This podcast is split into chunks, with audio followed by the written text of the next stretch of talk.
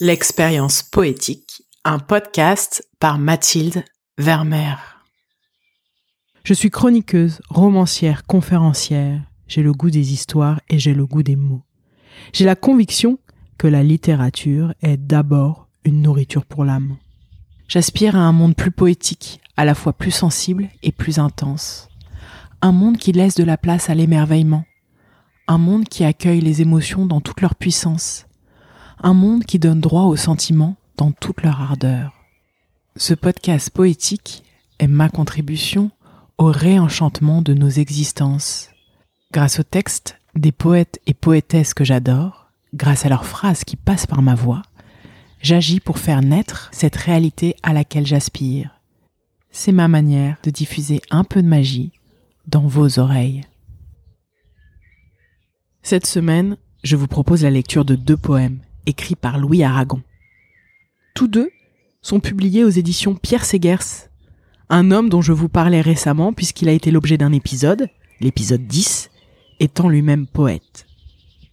Le premier poème est extrait du recueil La Diane française, publié en 44. Le second vient du recueil Les yeux d'Elsa, publié en 1942.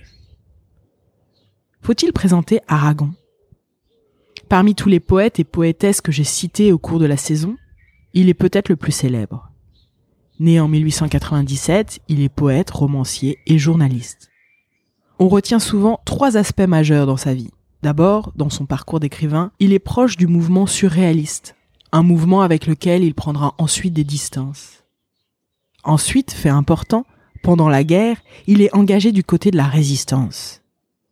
Et enfin, dans les années 50, 60, sa poésie va toucher un autre public, un public beaucoup plus large, en étant mis en musique, notamment par Léo Ferret et Jean Ferrat. Au-delà des éléments biographiques, je finis cette saison 1 avec lui parce qu'il incarne parfaitement cette figure du poète moderne, à la fois capable d'engagement politique fort et capable de poser sur le papier des mots d'amour magnifiques. Il ne s'interdit pas d'aller sur un terrain ou un autre. Il mélange, dans ses écrits, l'intime et l'intérêt pour ses contemporains. Il me semble que c'est cela qui définit une âme poétique. Un cœur large, qui est en capacité de tout aborder, de tout embrasser, avec un regard empli d'amour. Fermez les yeux, laissez glisser en vous ces quelques phrases poétiques. Premier poème. Rien n'est précaire comme vivre. Rien comme être n'est passager. C'est un peu fondre pour le givre et pour le vent être léger. J'arrive où je suis étranger. Un jour tu passes la frontière. D'où viens-tu? Mais où vas-tu donc? Demain qu'importe et qu'importe hier. Le cœur change avec le chardon. Tout est sans rime ni pardon. Passe ton doigt là, sur ta tempe, touche l'enfance de tes yeux. Mieux vaut laisser basses les lampes. La nuit, plus longtemps nous va mieux.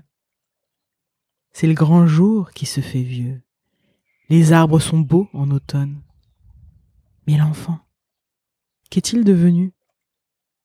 Je me regarde et je m'étonne de ce voyageur inconnu, de son visage et ses pieds nus.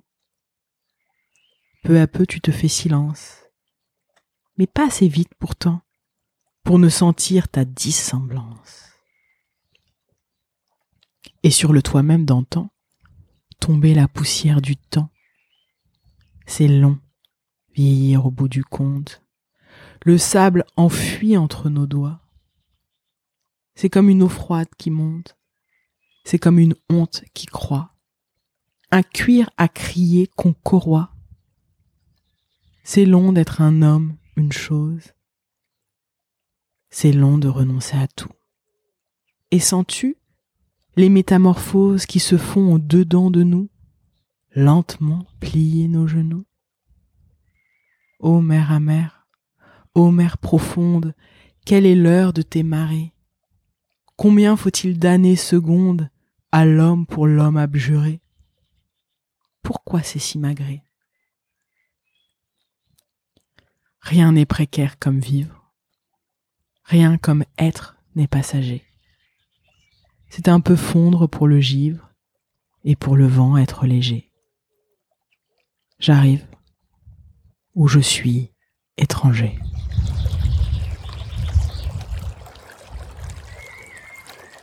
J'aime la modernité de ce texte. Comment il associe le passage du temps et le passage des frontières.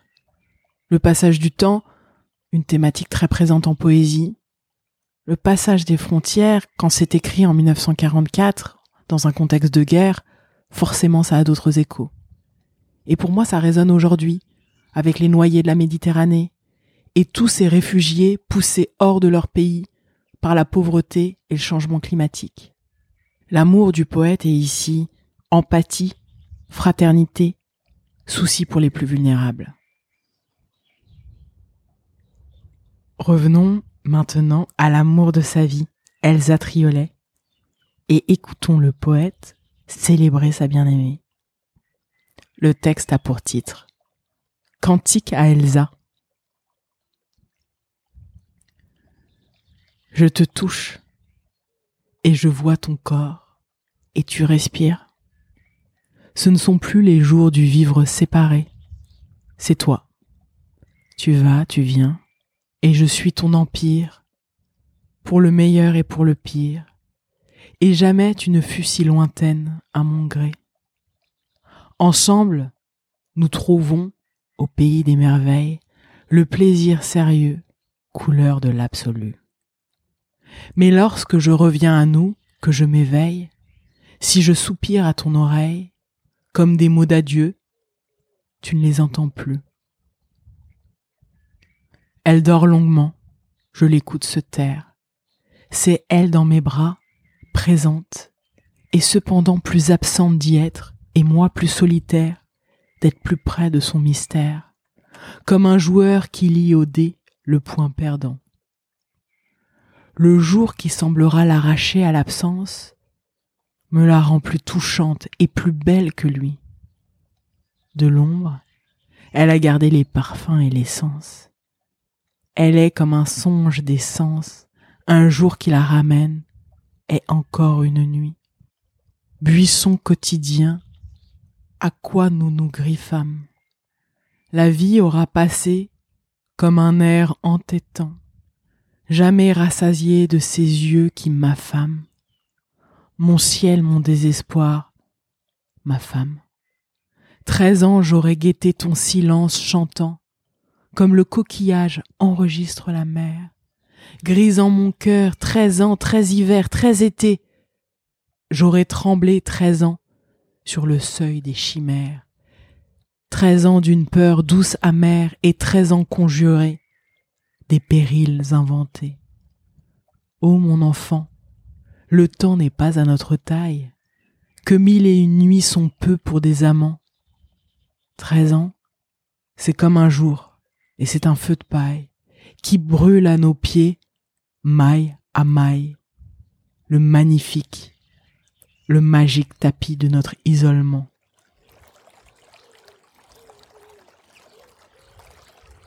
Voilà pour terminer la saison en beauté, ce poème d'amour, cet hymne à la femme désirée, choyée. Fin de la saison, enfin pas tout à fait. Je vous réserve un bonus, un épisode supplémentaire, avec une sélection un peu différente. Vous verrez la semaine prochaine. Je vous invite à réécouter ces textes pas besoin d'analyse, pas besoin de comprendre, de décortiquer. Sentez. Laissez flotter en vous.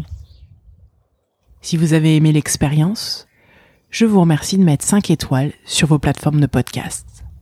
Puis, en attendant le prochain épisode, retrouvez-moi sur Facebook et Instagram, at Mathilde Vermeer, pour d'autres contenus littéraires qui viendront nourrir votre sensibilité et votre besoin de profondeur. Enfin, pour soutenir ce projet, retrouvez le lien Tipeee en description de l'épisode. Je vous dis rendez-vous lundi prochain pour une nouvelle bulle poétique.